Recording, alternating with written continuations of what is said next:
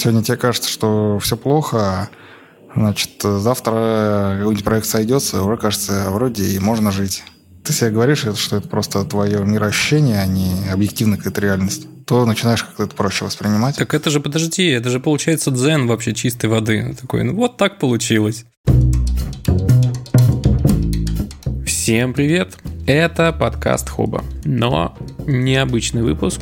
На этот раз это спешл, потому что мы наконец решились записывать беседы с гостями. Всего-то понадобилось 38 стандартных выпусков. В эти подкасты мы будем приглашать умных и опытных людей, у которых нам есть чему поучиться и с которыми есть что обсудить. Поэтому, надеемся, специальные выпуски вам тоже будут интересны и полезны. Сегодня в первом выпуске у нас в гостях Антон Фролов, технический директор Яндекс.Дзена. Привет, Антон. Всем привет. С 2018 года Антон Фролов отвечает за технологическое развитие Дзена, совершенствование его рекомендательной ленты. И за время, которое он там работает, он улучшил и работу алгоритма, добился высокой стабильности сервиса, и вообще он большой молодец. Меня зовут Ваня. Меня зовут Адель. Ну, с Антоном вы уже знакомы. Ну что, поехали.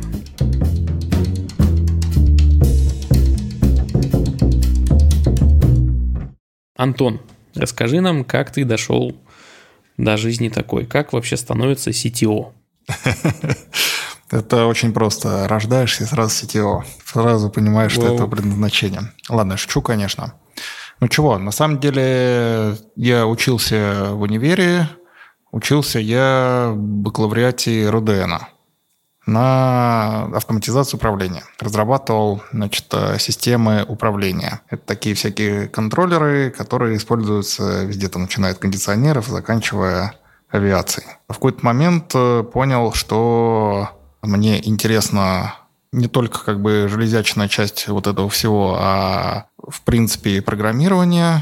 И бакалавриат закончился, и там была программа с университетом Глазго. Я уехал в магистратуру в Великобританию. Я там отучился два года, и когда магистрскую диссертацию писал, я познакомился с машинным обучением и понял, что это, короче, прямо супер классная область, и если я буду заниматься программированием, хочу именно что-нибудь связанное с машинным обучением. Это в каком году произошло? Это было, наверное, 2000 2010 или 2011. Тогда это еще не было популярно и мейнстримом. Да, да, да. А как ты понял, что ты хочешь вот в машинное обучение? Там на самом деле было как. В магистратуре я занимался то, что называется DSP, Digital Signal Processing. Это тоже такая область на стыке программирования с железками. И в DSP есть такая популярная технология, называется FPGA – Field Programmable Gate. Это такие, короче, перепрограммируемые железки. Ну и тема диссертации была, как один из алгоритмов машинного обучения на вот эту технологию положить, для того, чтобы гораздо эффективнее все обсчитывать, чем на обычных компьютерах. Ну и пока я этим всем занимался, я узнал, что такое вообще машинное обучение, какие-то азы, что там интересного бывает.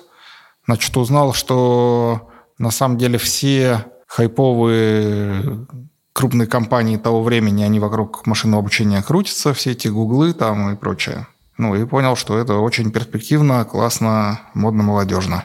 Ага. А дальше что произошло? Дальше я... Где ты все это время работал? Дальше я закончил магистратуру, поработал некоторое время, скажем так, научным сотрудником в этом же университете Глазго. И там, значит, даже пару статей написал, тоже связано с железячным делом и с машинным обучением. И по семейным обстоятельствам мне надо было в Москву вернуться. Вот и в Москве я сразу устроился в небольшую компанию, которая занималась всякими технологиями машинного обучения в сфере NLP, которая Natural Language Processing. То есть использование алгоритмов для обработки и понимания текстов. Слушай, а у меня сразу вопрос. Ты возвращаешься в Россию, и человек, который закончил э, университет в Глазго, его с руками отрывают здесь? Как это вообще происходит? Ценится? Или давай так, тогда ценилось? Нет, мне кажется, не сильно ценилось. На самом деле, 10 лет назад уже индустрия пришла в такое состояние, что входное собеседование гораздо более полезный сигнал несет для найма, чем все, что у тебя написано в CV и где ты там учился. Но в, в моем случае большим плюсом было то, что я что знал про машинное обучение. Такие люди тогда были очень редки. Тогда, мне кажется, даже слово data scientist еще никто не знал. Прикольно. А дальше как твоя карьера, получается, складывалась? Вот, я говорю, там много всякими технологиями NLP занимался, э, факт-экстракшеном, там всяким синтаксическим, семантическим парсингом. И в какой-то момент я эту компанию покинул и перешел в лабораторию Касперского занимался там почтовым антиспамом. Тоже про машинное обучение, тоже про обработку естественного языка. В Касперском я проработал года два, наверное, и ушел оттуда в Яндекс уже. И вот в Яндексе я работаю по сей день, наверное, уже какой седьмой или восьмой год, седьмой, наверное. В Яндекс я ушел э, заниматься машинным переводом. Угу. А на какую должность ты туда пошел? Я пришел senior developer ом. Неплохой старт. То есть э, в лаборатории такая хорошая школа, получается, была? Сразу ну, да, senior ом? То есть... Ну, я в Каспере года два, говорю, проработал, как называлось тогда, research developer, ну, медлом условно. И в Яндексе тоже тогда все очень хотели людей, которые что-то понимают в этой предметной области. Ну вот, и в Яндексе я занимался расширением поисковых запросов, исправлением опечаток, машинным переводом, вот Яндекс переводчиком. Большое тебе за него спасибо, кстати. Вот. Э, запускал, кстати, вот нейросетевой перевод индексовый. Большой запуск такой был года четыре назад. И в какой-то момент понял, что что-то я всю сознательную часть своей карьеры занимаюсь именно обработкой языка. А в машинном обучении есть много классных э, других предметных областей. Тогда это уже перестали машинным обучением называть. Тогда это уже стали называть AI – вот, ребрендинг произошел. И тогда тренд набирали рекомендательные системы. Ну и по сей день, мне кажется, они остаются одним из прямо самых ход-топиков, которые только можно представить в технологиях. Потому что рекомендательные системы – это типа новый поиск с точки зрения интернет-бизнесов. Ну, по сути, да. Ну, и, и я, значит, э, в Яндексе работал кем там синьором, потом я стал ведущим разработчиком, потом тем лидом, Потом а, в Яндексе это называется руководитель службы. Это руководитель, ну, типа, человек 30, наверное. Потом я стал руководителем отдела, это там человек 70. Ну, а потом CTO, собственно. И сколько сейчас у тебя душ? В прямом подчинении человек 120, наверное. Ух. Вот. То есть ты большой начальник. Ну да, ну Мы... роль CTO, она не только про непосредственное руководство отделом людьми, еще про то, как более косвенными методами влиять на все остальные технологии, которые в компании происходят. Всегда было интересно. А CTO скучают по ручному труду? Конечно. Так это, это же всегда руки чешутся, как бы, когда большой начальник. Менталитет больших начальников одинаково у всех устроен. Им кажется, что, короче, все изи сделать. Вот. И, и, и ты, типа, что не попросишь, тебе говорят там, ну, типа, до конца лета сделаем в таком духе. Вот, и ты такой сразу, короче, впадаешь в фрустрацию, тебе хочется пойти руками и показать, куда закоммитить надо. Ты там типа делов 5 минут, да? Сейчас я вам покажу. Прикольно. А ты бьешь себе по рукам, когда вот хочется, собственно, ими и поработать? Или, или ты даешь себе какие-то такие для удовольствия возможности все-таки что-то написать? Я даю себе для удовольствия что-нибудь написать э, обычно, когда это на самом деле полезно. А полезно это обычно, когда какую-нибудь аналитику надо сделать. И там какие-нибудь логи погрепать, там чего-нибудь, там дашборд себе какой-нибудь напрограммировать. Чтобы лучше контролировать, конечно. Окей, получается, ты CTO, и какими вот навыками должен, ну, во-первых, в Яндекс.Дзене обладать CTO, и, и в целом, как ты считаешь, достаточно ли у тебя хард-скиллов, софт-скиллов для этой позиции? Ну, то есть, есть ли тебе куда еще расти? Вот, наверное, так бы я сформулировал. Ну, смотрите, CTO на самом деле довольно перегруженный термин. Есть э, такая, на самом деле, довольно полезная брошюрка для CEO «Архетипы CTO», когда ты нанимаешь CTO, какую роль он должен выполнять. Ну и, и там на самом деле от роли к роли очень сильно все отличается. Что такое CTO в Дзене, например? Дзен – это вообще технологическая компания, бизнес которой ну, напрямую как бы от э, технологий э, зависит. И от стабильности сервиса, и от э, алгоритмов машинного обучения, и от того, насколько ты можешь масштабироваться под нагрузку. То есть CTO – это не просто ну, в случае Дзена, не просто руководитель какого-то отдела разработки, это на самом деле такой типа эксперт, который очень много знает э, в ключевых для бизнеса областях. Ну вот в моем случае это, собственно, машинное обучение, построение распределенных отказоустойчивых систем и, наверное, мобильные технологии. Вот это вот как бы ключевые хардскиллы. Очень важна заинтересованность в бизнес-составляющей, ну, потому что, опять же, если брать CTO в Дзен, технологии слишком сильно на бизнес влияют, тебе приходится довольно плотно работать с коллегами для построения всякой стратегии там относительно роста бизнес-метрик. Как приводить новых пользователей, как на них зарабатывать и прочее, прочее довольно глубоко в продукт погружаться. И, ну, конечно же, очень важны всякие разные навыки управления людьми. Вот у меня всегда мучил вопрос. По сути, у любого разработчика в целом, когда по карьерному росту есть два пути. Когда он углубляется больше в какую-то узкоспециализированную область и просто продолжает повышать свою квалификацию в этой конкретной области, или в какой-то момент вынужден э, решать, что вот э, чтобы дальше расти, ему необходимо уже больше углубляться в управление людьми, бизнес-составляющую, как ты сказал – вот мне интересно, как ты для себя этот выбор сделал? Это было целенаправленно или это как-то естественным образом произошло? Это скорее целенаправленно произошло. Ну, там все очень просто. В какой-то момент э, ты понимаешь, что идеи у тебя возникают э, как бы быстрее, чем ты на клавиатуре печатаешь. И что в одиночку ты все их реализовать не можешь. И даже если реализовываешь одна за другой, то очень большая составляющая как бы рутинная. И дальше ты понимаешь, что все это проверить можно только с помощью команды.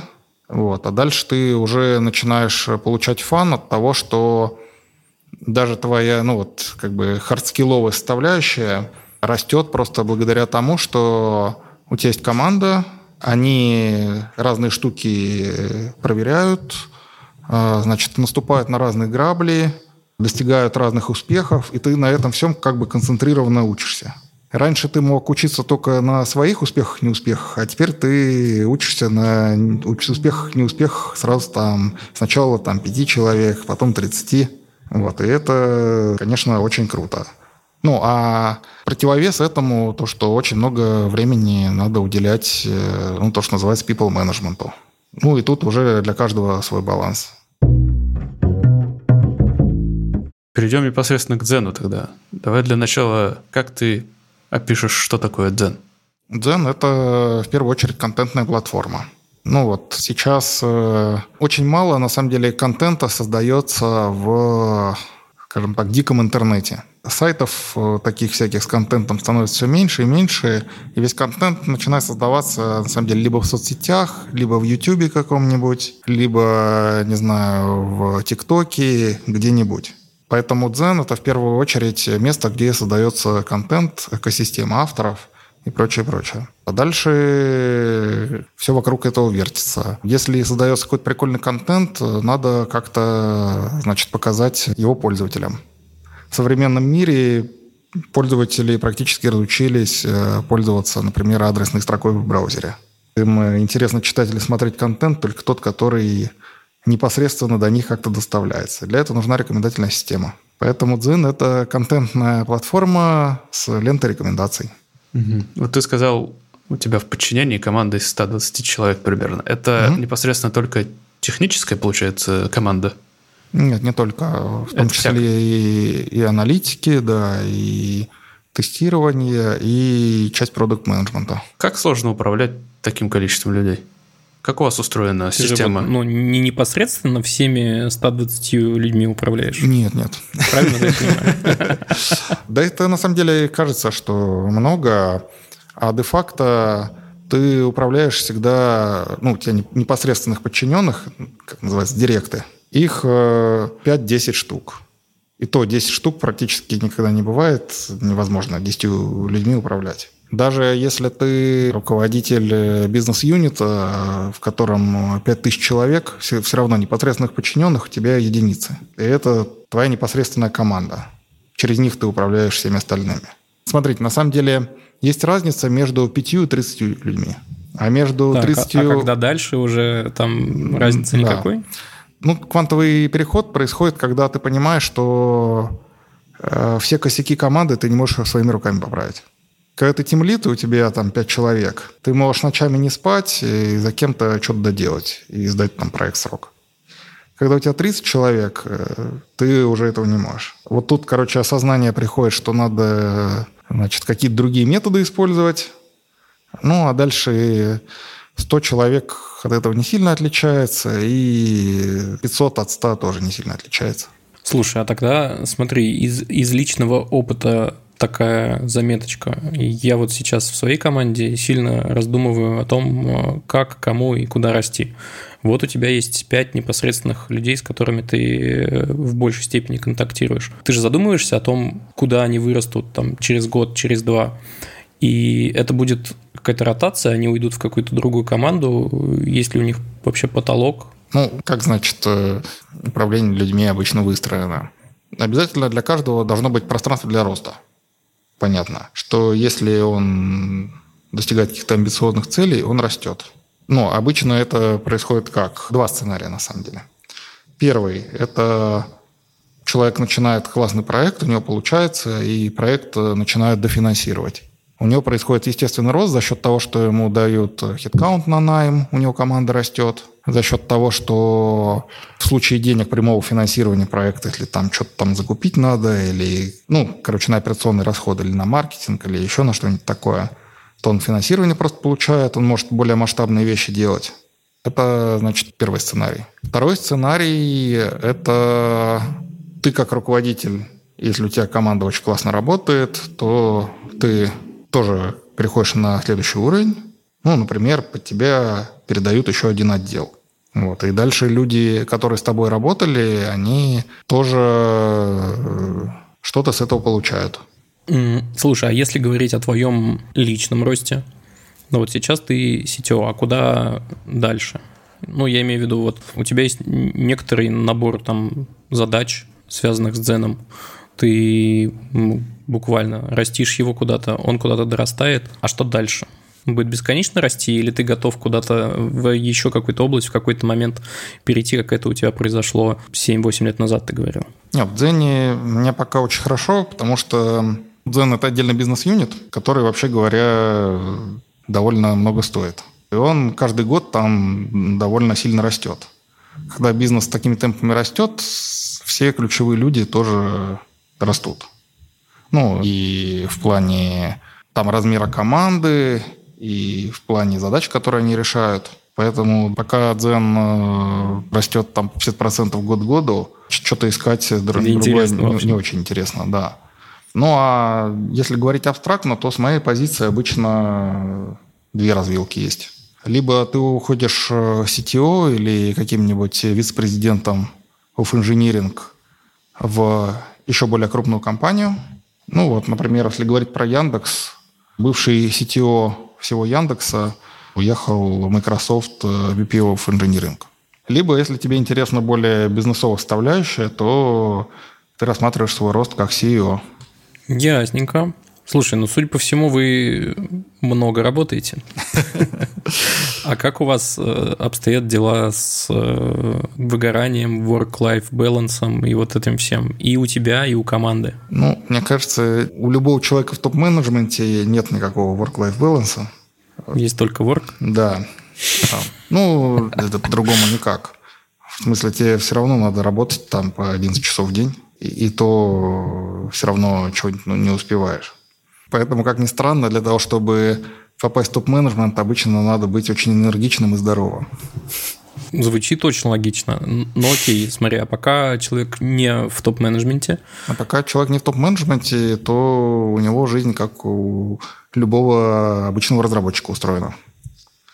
Ну, это уже персонально для каждого. Дзен тут, э, я не думаю, что сильно отличается от любой другой IT-компании в плане рейтов выгорания или вот этого work-life balance. Мне кажется, ну и в Дзене, и везде, на самом деле, в последнее время с этим еще проще стало, потому что вот вся эта пандемия нас научила тому, что можно спокойно там пару дней в неделю из дома работать что на многих очень благоприятно сказывается. Да, кстати, а как вы переживаете пандемию? Все в порядке, все привыкли, никто э, там не просится обратно в офис или, может быть, наоборот? Как, во-первых, у вас все устроено сейчас? У вас гибридная система? У нас, да, гибридная система, но при этом довольно много людей по собственному желанию ходит в офис. Э, на самом деле тяжело найти свободную переговорку. Большинство людей, наверное, Выбрали, значит, э, гибридный график работы, когда пару дней в неделю из дома, остальное в офисе. И очень мало кто только из дома работает. Слушай, вот мы, кстати, внутри э, хобы не определились. Я, например, тоже строго за гибридный расклад, а Адель, вот я не помню, кстати, что ты отвечал на этот вопрос. Нам кто-то задавал просто его из подписчиков. Мне устраивает работать из дома, но хотелось бы, конечно, иметь возможность периодически, там, может, раз в неделю или в месяц вообще заглядывать в офис, тупо с коллегами пересечься как-то потусить. Вот да, есть просто ощущение, что какая-то химия возникает именно в офлайне, который в онлайне достичь практически невозможно. Конечно, конечно. На самом деле всякие неприятные эффекты возникают. Ну, когда все друг друга знают еще туда, хотя тоже наблюдал на самом деле. Есть люди, которые в офис ходят, да, и, допустим, в команде там один-два человека, которые не ходят в офис. Понятно, что когда люди в офисе, они там на кофе-поинте что-то перетерли, там, значит, э, какими-то сообщениями обменялись, и человек, который сидит исключительно дома, он чувствует, что что-то, короче, мимо него информация какая-то проходит, кто-то о чем-то на кофе-поинте договорился, типа что-то ему забыли сказать, и он начинает, на самом деле, все больше и больше волноваться, больше переживать, что что-то важное ему не говорят, более резко реагировать на реплики коллег. И это лечится исключительно тем, что все-таки время от времени надо приезжать э, в офис, э, тусить с коллегами и понимать, что нет, они тебя все любят на самом деле. Никто против тебя заговор не строит, никакой конспирации не происходит там. Просто это эффект отсутствия. И получается, что в ситуации пандемии правильно ли я понимаю, что вы можете себе позволить нанять и какого-то полностью удаленного человека сейчас? Или все-таки нет? Да, можем. А как это происходит обычно? Так же, как э, и обычный найм. Просто раньше, ну вот конкретно в Яндексе люди стремались нанимать людей из э, каких-то городов, которые не Москва и Питер, а сейчас э, как-то гораздо проще это происходит рекрутер, когда кандидат приносит, если кандидат хороший, говорит, ну он типа в Уфе живет. Ну ладно. Главное, чтобы часовой ну, пояс не, не тому, сильно что... отличался. Да, да, да. Чтобы человек был хороший. да. Э, я просто к тому вопрос задаю, что нанимая вот человека из Уфы и имея основной офис в Москве, да, uh-huh. такой же человек ну, редко будет попадать в офис-то, честно говоря. Вы как-то этот вопрос решаете или нет? Командировками, конечно. Это, ну, довольно просто, на самом деле. Ну, вот ребята из Минска довольно часто к нам ездят. Даже в текущей непростой угу.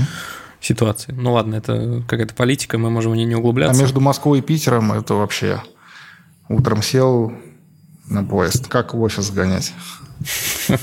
В общем-то, они в офис гоняют, получается. Слушай, ну круто. Получается, Адель, мы с Антоном сейчас всех э, подготовили к тому, что э, у нас будет целый здоровенный блок про технологии. Вот все, кто втянулся уже на этом моменте, прошло где-то полчасика. И я тут э, что греха таить, практически отхожу в сторону и передаю слово Аделю, потому что я не настоящий сварщик, я маску настройки нашел. А вот Адель шарит. Так что дерзай, чувак. Давай так заранее. Я в машин-лернинге тоже не особо специалист, это не моя стезя. Да ладно, Но, тем не менее. Я тоже уже менеджер. Наверное, самый такой базовый вопрос. Для чего вы используете машин-лернинг в Дзене? Да, примерно для всего. мне кажется. Начиная от э, классификации и фильтрации контента, ну, там банально есть контент, который нельзя показывать по законодательству. И там от текстовой классификации до компьютерного зрения используется для картинок и видео. Вот. И заканчивая, ну, собственно, системой рекомендаций. При этом э, по всему технологическому стеку там, наверное, используются десятки разных алгоритмов. Я как раз хотел спросить, какие технологии непосредственно используются. Ну, наверное, сначала как у вас происходит обучение этих систем? У вас есть какая-то изначальная выборка, или вы уже, наверное, на текущем контенте обучаете, да, обучиваете систему, или как это происходит? Ну, мы учимся по большей части на фидбэке пользователей. В Дзене есть десятки миллионов пользователей. Они каждый день оставляют огромное количество фидбэка по самым разным э, контентным айтемам.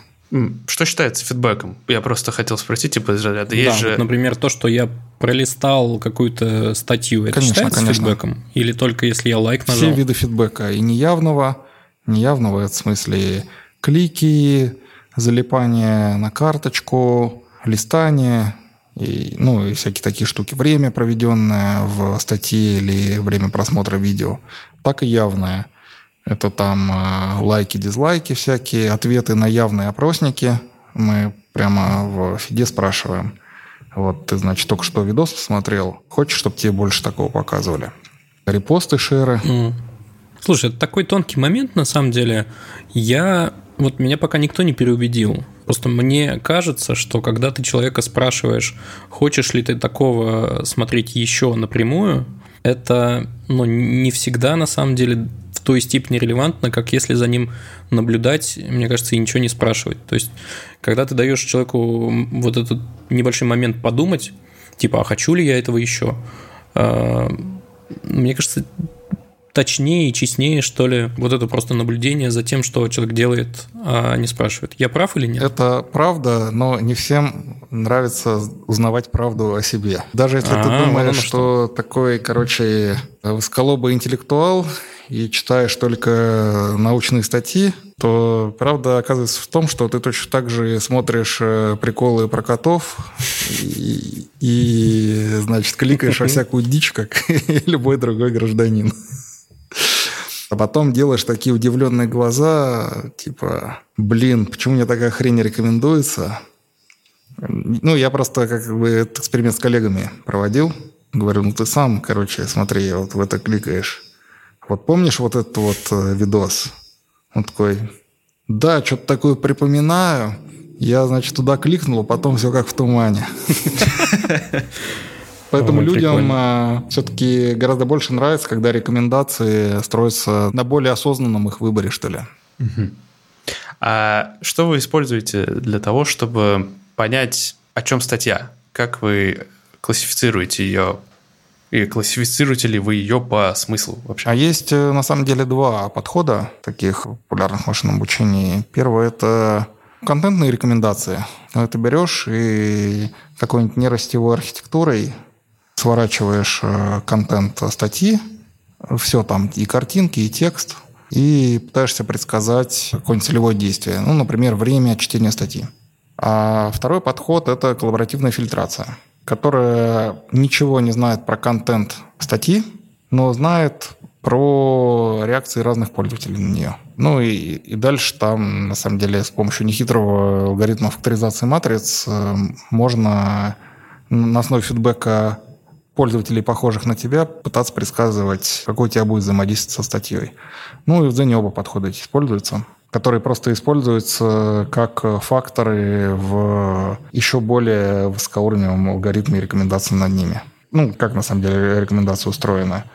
Есть много таких маленьких алгоритмов, которые пытаются предсказать, понравится тебе статья или нет. А над ними такой алгоритм супервайзер, скажем так, который получает всю информацию от, от маленьких моделек и уже делает финальное предсказание.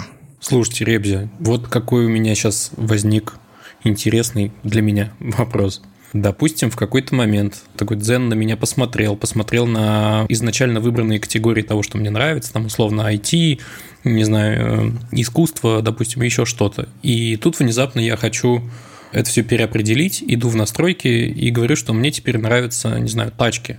Как быстро Дзен сможет среагировать, вообще сможет ли э, и поймет ли вообще, что вот я теперь хочу смотреть и про это, э, и насколько сильно он будет это подмешивать мне. В настройках Дзена это сделать нельзя, но можно... То есть я не смогу прийти как бы в начальную точку и сказать, что вот эту категорию, пожалуйста, мне тоже показывай теперь.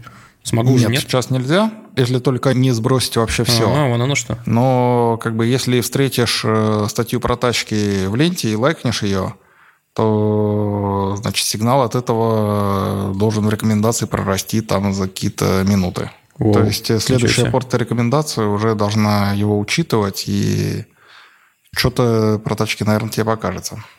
Я правильно понимаю, что вот такой как бы не характерный от меня сигнал, он оценивается выше, чем вот все, что было до этого? Ну, наверное, да. В смысле, явно никто не закладывает это, но как бы исходя из свойств алгоритма, скорее да. Блин, как это все прикольно и удивительно, ребята, это какая-то магия вообще. Там на самом деле учитываются сигналы на разных отрезках времени ну, чтобы как-то пытаться разделять, э, с одной стороны, быструю реакцию обеспечивать, с другой стороны, не терять э, твои долгосрочные интересы. Ну, и там э, есть, например, фактор для модели в духе что-то полайкал за последнюю сессию. Типа супер короткая история чтобы быстро на нее реагировать. Потому что если у тебя тысяча лайков там, и ты еще один лайк туда добавляешь, у тебя рекомендация не сильно поменяется. Ну да, логично. Если ты берешь за короткий отрезок, а вот такой вопрос, Антон, довольно важный, я думаю, для многих. Из чего формируется профиль пользователя? То есть, что вы о нем собираете? Ну, разумеется, все, что он делает в продукте, собственно, вот как я сказал, весь Понятно. явный, неявный фидбэк. Ну и что-то, что мы знаем про него из других сервисов Яндекса. Ну, например, что-то мы знаем из Яндекс Музыки, что-то знаем из э, кинопоиска. А собираете ли вы информацию непосредственно, например, место жительства, там, национальность? Ну, это на самом деле тоже могло бы помочь. Типа рекомендовать контент, который ну, рядом с ним. Как это? У Яндекса паспортов не хранится для людей. Так ли? В отличие от э, Сбера, например. Это, кстати... Ну, в Яндекс файлах сто пудов огромное количество сканов паспортов. Ну, нет, короче, я уверен, в Яндексе никто прицельно паспорта не собирает. Но есть, э, короче, всякие разные предикты пола, возраста и прочего, потому что это просто очень важно для таргетирования рекламы. Ну, то есть ничего такого, почему можно как-то персонализировать конкретного человека?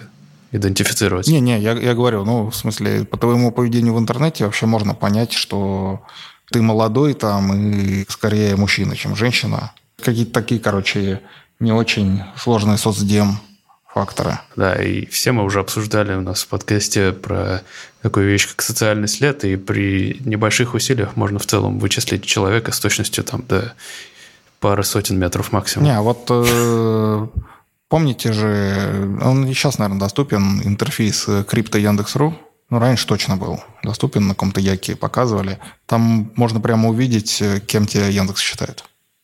Mm. Пол, возраст, доход, там вот всякие такие вещи. Не теряя времени, пойду по этому адресу сейчас.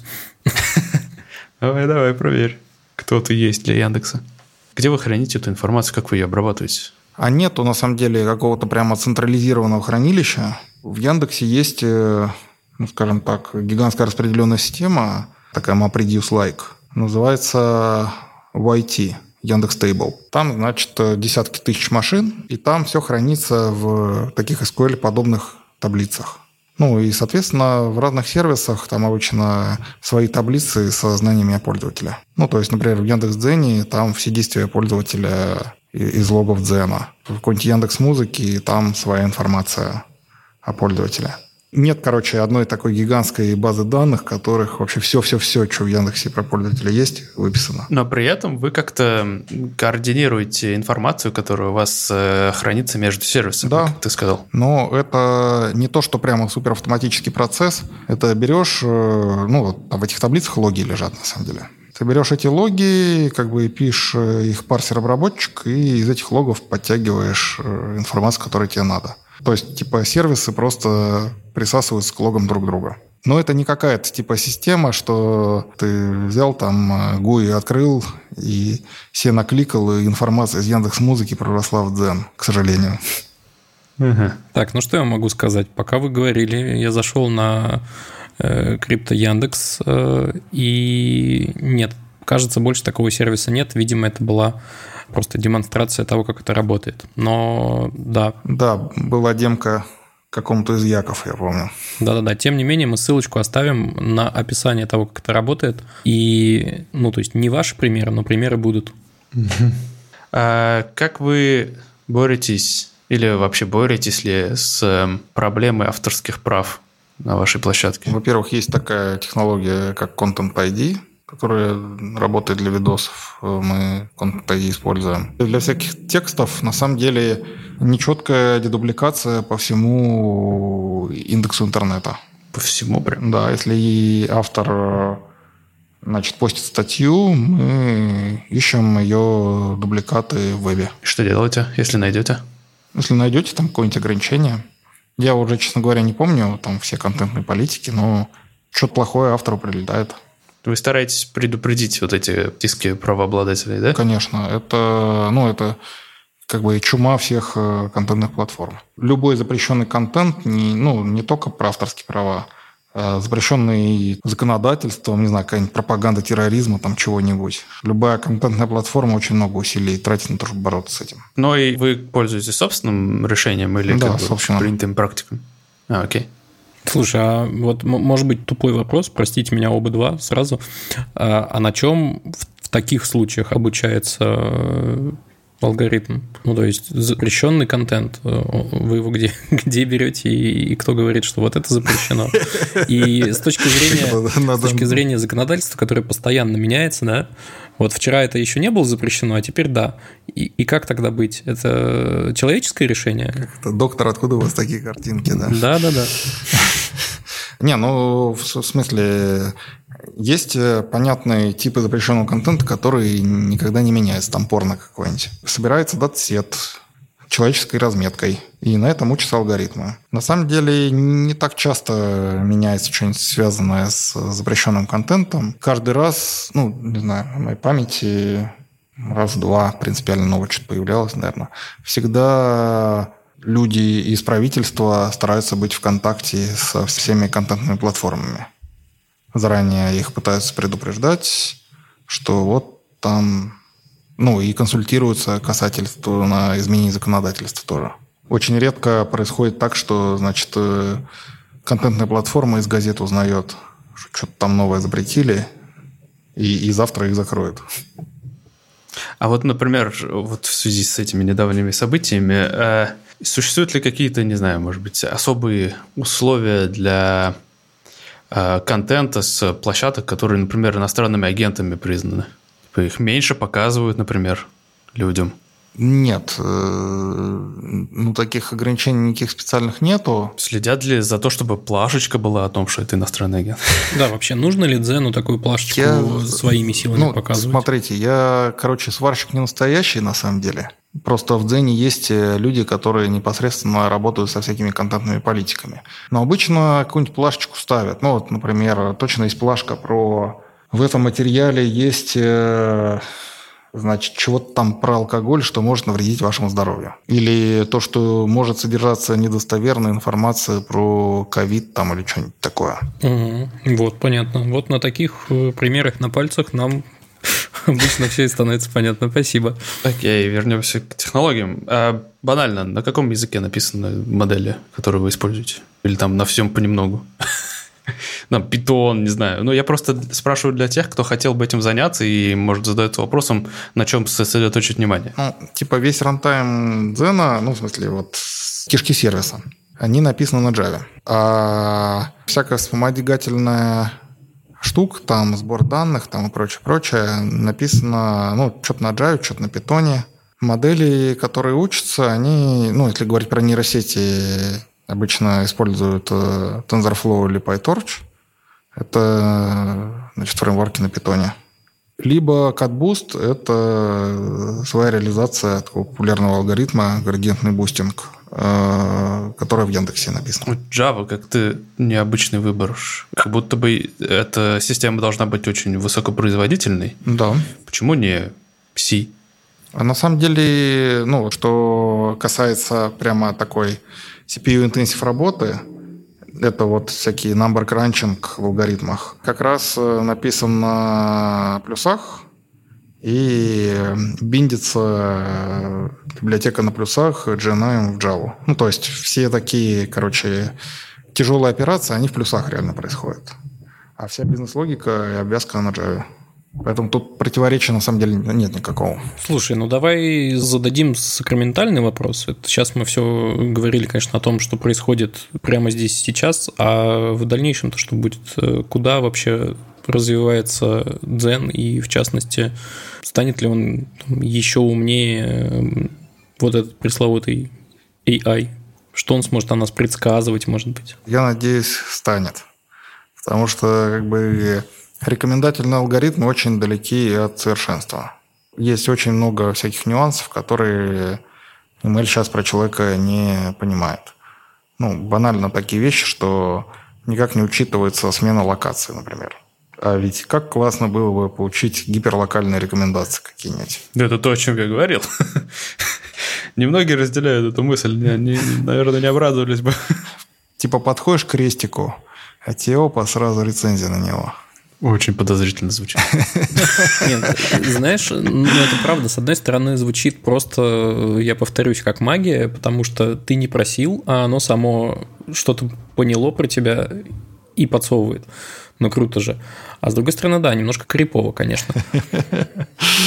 Вот. А еще, как бы, я надеюсь, что магия рекомендательных систем в дальнейшем а, позволит э, ну, не просто обрабатывать какие-то текущие интересы пользователя, а создавать новое. Быть в true discovery. То есть э, угадывать предугадывать какие-то предпочтения, которые человек еще, может быть, не догадывается. Про которые, что... да, он даже сам не знает. Хм. Да, вспоминается та неприличная шутка про сравнение музыкальных сервисов, и кто-то там подсовывает э, коричневое, потому что оно по цвету похоже, а кто-то селедочку к картошечке э, подсовывает. Да, вот интересно, просто тот пример, который я привел с тачками, то есть сможет ли в какой-то момент э, система понять про меня, что кажется этому парню можно это показать, и с большой долей вероятности ему это понравится. Это еще впереди или оно уже так умеет? Это скорее впереди, потому что ну, как бы помимо алгоритмической составляющей, еще ну, не так просто сделать э, настроечный интерфейс рекомендательной системы так, чтобы им пользовалось не полпроцента пользователей. Никто не хочет лезть в какие-то сложные настройки и там что-то пытаться делать. А как это сделать просто, пока не очень понятно. Но как бы моя мечта пока такая, чтобы ты мог э, через голосовой интерфейс просто рекомендательной системе диктовать свои предпочтения. Например, той же Алисе. И у тебя, исходя из этих предпочтений, довольно дetaильные, которые ты можешь сказать, строилась рекомендательная лента. Вот это было бы круто. Просто рассказать о себе, всю свою биографию, да, например? Не, ну это избыточно.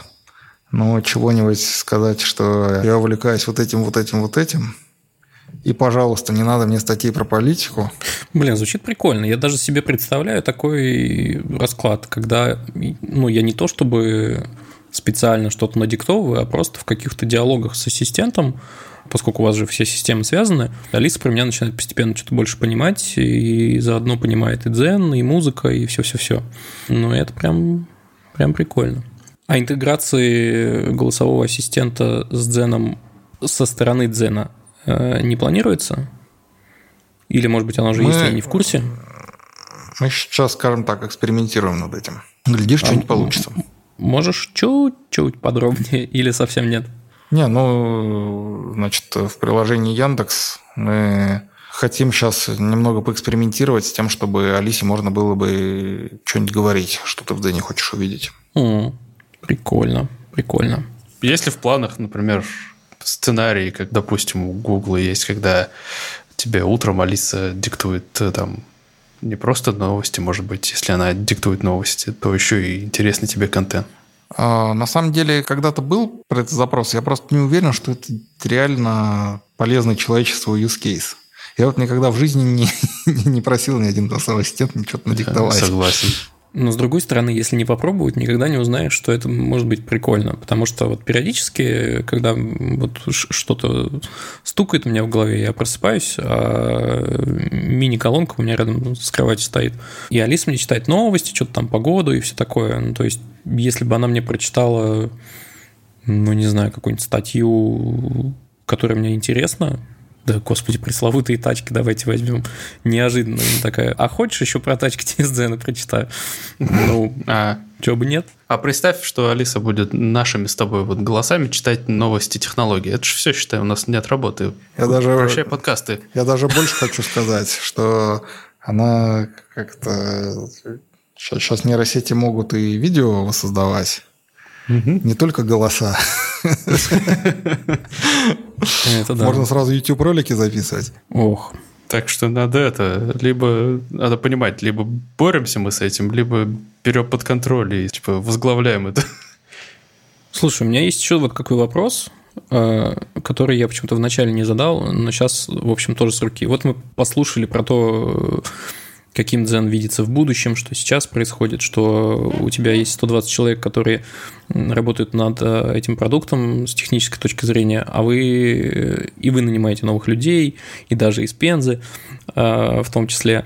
А как попасть к вам на работу вообще? Кем нужно быть? Вы кого-нибудь ищете конкретного или как это происходит?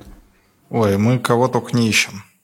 Не, ну, серьезно, если посмотреть на вакансии, там, наверное, будет десятка-два разных ролей и разных уровней, от разработчиков до пиар-менеджеров.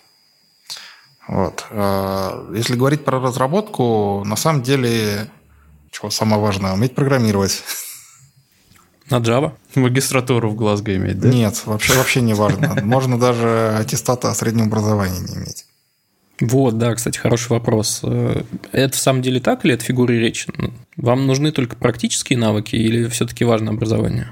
Это реально так. Потому что, ну, если говорить про разработку, да, если ты можешь алгоритмическое собеседование какое-нибудь пройти и рассказать, э, как ты на предыдущей работе проектировал распределенные системы, то э, абсолютно неинтересно на самом деле, в каком вузе ты учился. У меня есть э, значит, э, очень крутой сотрудник, который ну, сейчас целое отдел возглавляет. Вот. Его там с первого курса отчислили за то, что он лабу на Фортране не сдал. Там, значит, какая-то бабушка вела эти лабы на Фортране, и она, короче, проверяла соответствие написанного с эталоном просто построчно. Какой ужас. Вот, э, он написал не так, как в методичке. В общем, короче, так и не сдал эту лабу, и в итоге его отчислили за то, что он не сдал зачет по информатике. И вот у него нет никакого высшего образования, и ничего вообще не мешает. Офигенная история. Я сразу все свои университетские годы вспомнил. Меня за такое тоже вполне могли отчислить. Слушай, а если кому-то что-то советовать, ну, то есть ты все-таки сетево и добился чего-то уже в этой жизни. А, ты что можешь молодым ребятам сейчас посоветовать? Куда, куда идти учиться вообще? В ВУЗ, не в ВУЗ, на курсы, не на курсы? Зависит от того, чем как бы вниматься. Если речь идет ну, о какой-то такой типа сложной разработке, какие-то большие системы строить, тем же ML заниматься, то ну, самое лучшее место в Москве, по крайней мере, это, кажется, Высшая школа экономики. Сейчас. Ну, вот ребята, которые с МГУ говорят, что на ВМК тоже неплохо вроде. Но мне все время казалось, что на самом деле ВУЗ далеко не главное. Главное, насколько ты сам хочешь саморазвиваться. Прекрасно можно учиться по книгам, в современном мире немерено всяких онлайн-курсов, и современные технологии даже позволяют себе найти какого-нибудь ментора онлайн. Поэтому было бы желание только. Ну, из таких общих наставлений я что могу сказать? Надо учить подходы, а не технологии конкретные, которые устаревают там за год. Учиться программировать э, в алгоритмическом плане, а не учить конкретные языки. Типа, если ты на плюсах писал э, приходишь э, писать на Java, ты на нее пересаживаешься там недели за две. Ну да. Я просто, когда начинал карьеру, там, больше 10 лет назад, просто какой-то фетиш был на знание всяких обскурных э, углов э, языка. Я сам плюсист. Мне кажется, он никуда не делся. Мне кажется, сильно меньше этого стало, вот прямо в разы. Вот эти вот, значит, в плюсах очень любили спрашивать про как выглядят веб-ТР при множественном наследовании – там любили просить факториал на шаблонах написать и вот другие очень полезные вещи. Ну, видимо, теперь зависит от уровня, на который ищут. У сеньоров, мне кажется, до сих пор такое спрашивают. Ну, я надеюсь, когда-нибудь это вымрет. Так же, как знаете, раньше спрашивали, почему люки круглые. Вот как, так же, как брендтизеры пропали, так и вот всякие вот эти вот вопросы, надеюсь, отпадут хорошо изучать разные подходы, которые в реальных крупных продуктах возникают, в крупных компаниях. Например, вот есть очень полезная книжка гугловая про сайт Reliability Engineering. Она, по-моему, так называется SRE-book. Ну, все ее называют SRE-book. Про то, какие проблемы и как их отлаживать в нагруженных системах. Какие-то такие наставления могу дать. Ну, и обязательно, конечно, английский выучить. Вот да, я хотел это спросить, вообще... это все ты то, что ты перечислял, касается, конечно, хардов. А про софт-скиллы что-нибудь скажешь? Ну, софт-скиллы уже... Они либо про управление людьми, либо про то, как со смежниками договариваться. Окей. Обычно в компаниях, на самом деле, куча курсов про вот эти софт-скиллы, тренингов там и прочее. Наверное, такой больше для мотивации такой вопрос. А у вас в команде есть люди, которые вошли в IT, собственно, не из IT-индустрии? Я уверен, что есть.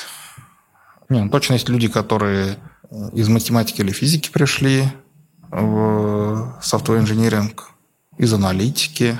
Ну, да, вот, короче, из каких-то таких областей. Ну что, раз мы начали задавать э, философские вопросы, перейдем э, к такому блиц-опросу. Традиционно, как и у других известных э, блогеров, можно отвечать э, развернуто, а не так коротко, как задан вопрос. И поскольку мы сейчас находимся внутри подкаста, Слушаешь ли ты подкасты вообще? И если да, то посоветуй что-нибудь. Слушайте, чуваки, я вас разочарую. Нет, не слушаешь? Нет. Я за свою, за свою жизнь, наверное, слушал штуки три подкаста. Первые два не помню, а последний, третий я слушал года три назад. Это, не знаю, может, знаете такой подкаст «Эстаун». Честно говоря, Значит, нет. Он, он, он, он такой, нет. короче, художественный, скажем так, практически аудиокнига. И то я его не дослушал. Я устал и начал распечатку читать. А, несмотря на то, что я не люблю делить никого там на гуманитариев и технарей, я часто вот от айтишников слышу, что все подкасты э, об IT, которые вот сугубо такие технические, хардкорные, им слушать на самом деле неинтересно, и, и все вы, ребята, слушаете что-то, если слушаете, что-то такое, да, может быть, даже около художественное. Интересно. Слушайте, а мне кажется, еще на самом деле подкасты слушают люди, которые много водят. А у меня нет ни машины, ни прав. Э, и... Я согласен, я сам на самом деле подкасты не слушаю. Ну, как-то я их слушал, когда ездил в офис. Ну, то есть, когда, когда не думал ни о чем, короче. Ну, это ну, говорю, да, мы... такой жанр для автомобилей. Да, мы вспоминаем еще о том, что CTO очень много работает, и времени свободного нет, и какой там work-life balance. Да, окей. Ну, хорошо, а если ты... Да я даже музыку не могу во время работы слушать, если уж то пошло. Кстати, у меня такая же фигня. Серьезно? Я, ну, когда я был, да, разработчиком, я, ну, как весь день в наушниках сидишь, слушаешь музыку, все хорошо. Вот. А когда начинаешь управлять командой, ты начинаешь по 11 часов в день на митингах сидеть, и музыку уже не послушаешь. Чистая правда. Вообще плюс сто просто. Где же моя музыка-то? Слушай, но если не подкасты, то, может быть, фильмы, книги, журналы, ресурсы, что угодно, короче. Какой-то контент, который на тебя влияет или влиял. Не, я кинематограф очень люблю прямо. Значит, я когда задался целью все челлендж сделал посмотреть все фильмы с топ-250 МДБ. Я его почти осилил, там осталось фильмов 10, наверное, которые совсем уж неинтересные. Вот я, я никак не могу их добить. Я комиксы очень люблю. Марвел или DC? Марвел, конечно, DC, мне кажется... Сейчас Dark Horse. Не-не-не, в смысле э, всякие там Dark Horse, Vertigo, конечно, совершенно более серьезные. Мне все это очень нравится. Но если из такого как бы популярного контента, конечно, Марвел. Книги почти не читаю, ну, не знаю, там по книжке художественной в год, наверное, потребляю. Как знаете, в современном мире у всех болезнь, что они не могут внимание концентрировать на чем-то длинном. Беда вообще. Только эти самые тикток-ролики могут переключать по 30 секунд. Вот, мне кажется, я уже все, не могу на длинных э, художественных книгах концентрироваться. У меня сначала сериалы отпали, потому что их, ну, это слишком долго. Сейчас реально кино уже отпадает. Э, любимый режиссер? Раз ты кино любишь. Любимый режиссер э, Кубрик. О, круто. Это круто. Отлично. Все сходится, да. Одобряем. Что помогает не падать духом в трудные минуты? Много ли у тебя трудных минут? Немало, немало. Хочу вам сказать, э, жизнь сетевая вообще полна стресса. На самом деле чего? Ты себя просто убеждаешь, что, ну, как бы жизнь так устроена. Сегодня тебе кажется, что все плохо, значит, завтра проект сойдется, уже кажется, вроде и можно жить ты себе говоришь, что это просто твое мироощущение, а не объективная какая-то реальность, то начинаешь как-то это проще воспринимать. А второе это значит, Так это же, подожди, это же получается дзен вообще чистой воды. Такой, ну вот так получилось. Да, а второй как бы важный навык – это конвертировать э, как-то вот это вот уныние, грусть, печаль э, в злость. Ну, прикольно. Периодически встречаю э, такое напутствие, но не часто. Интересно. И, наверное, Последний вопрос. Да? Что ты считаешь круче?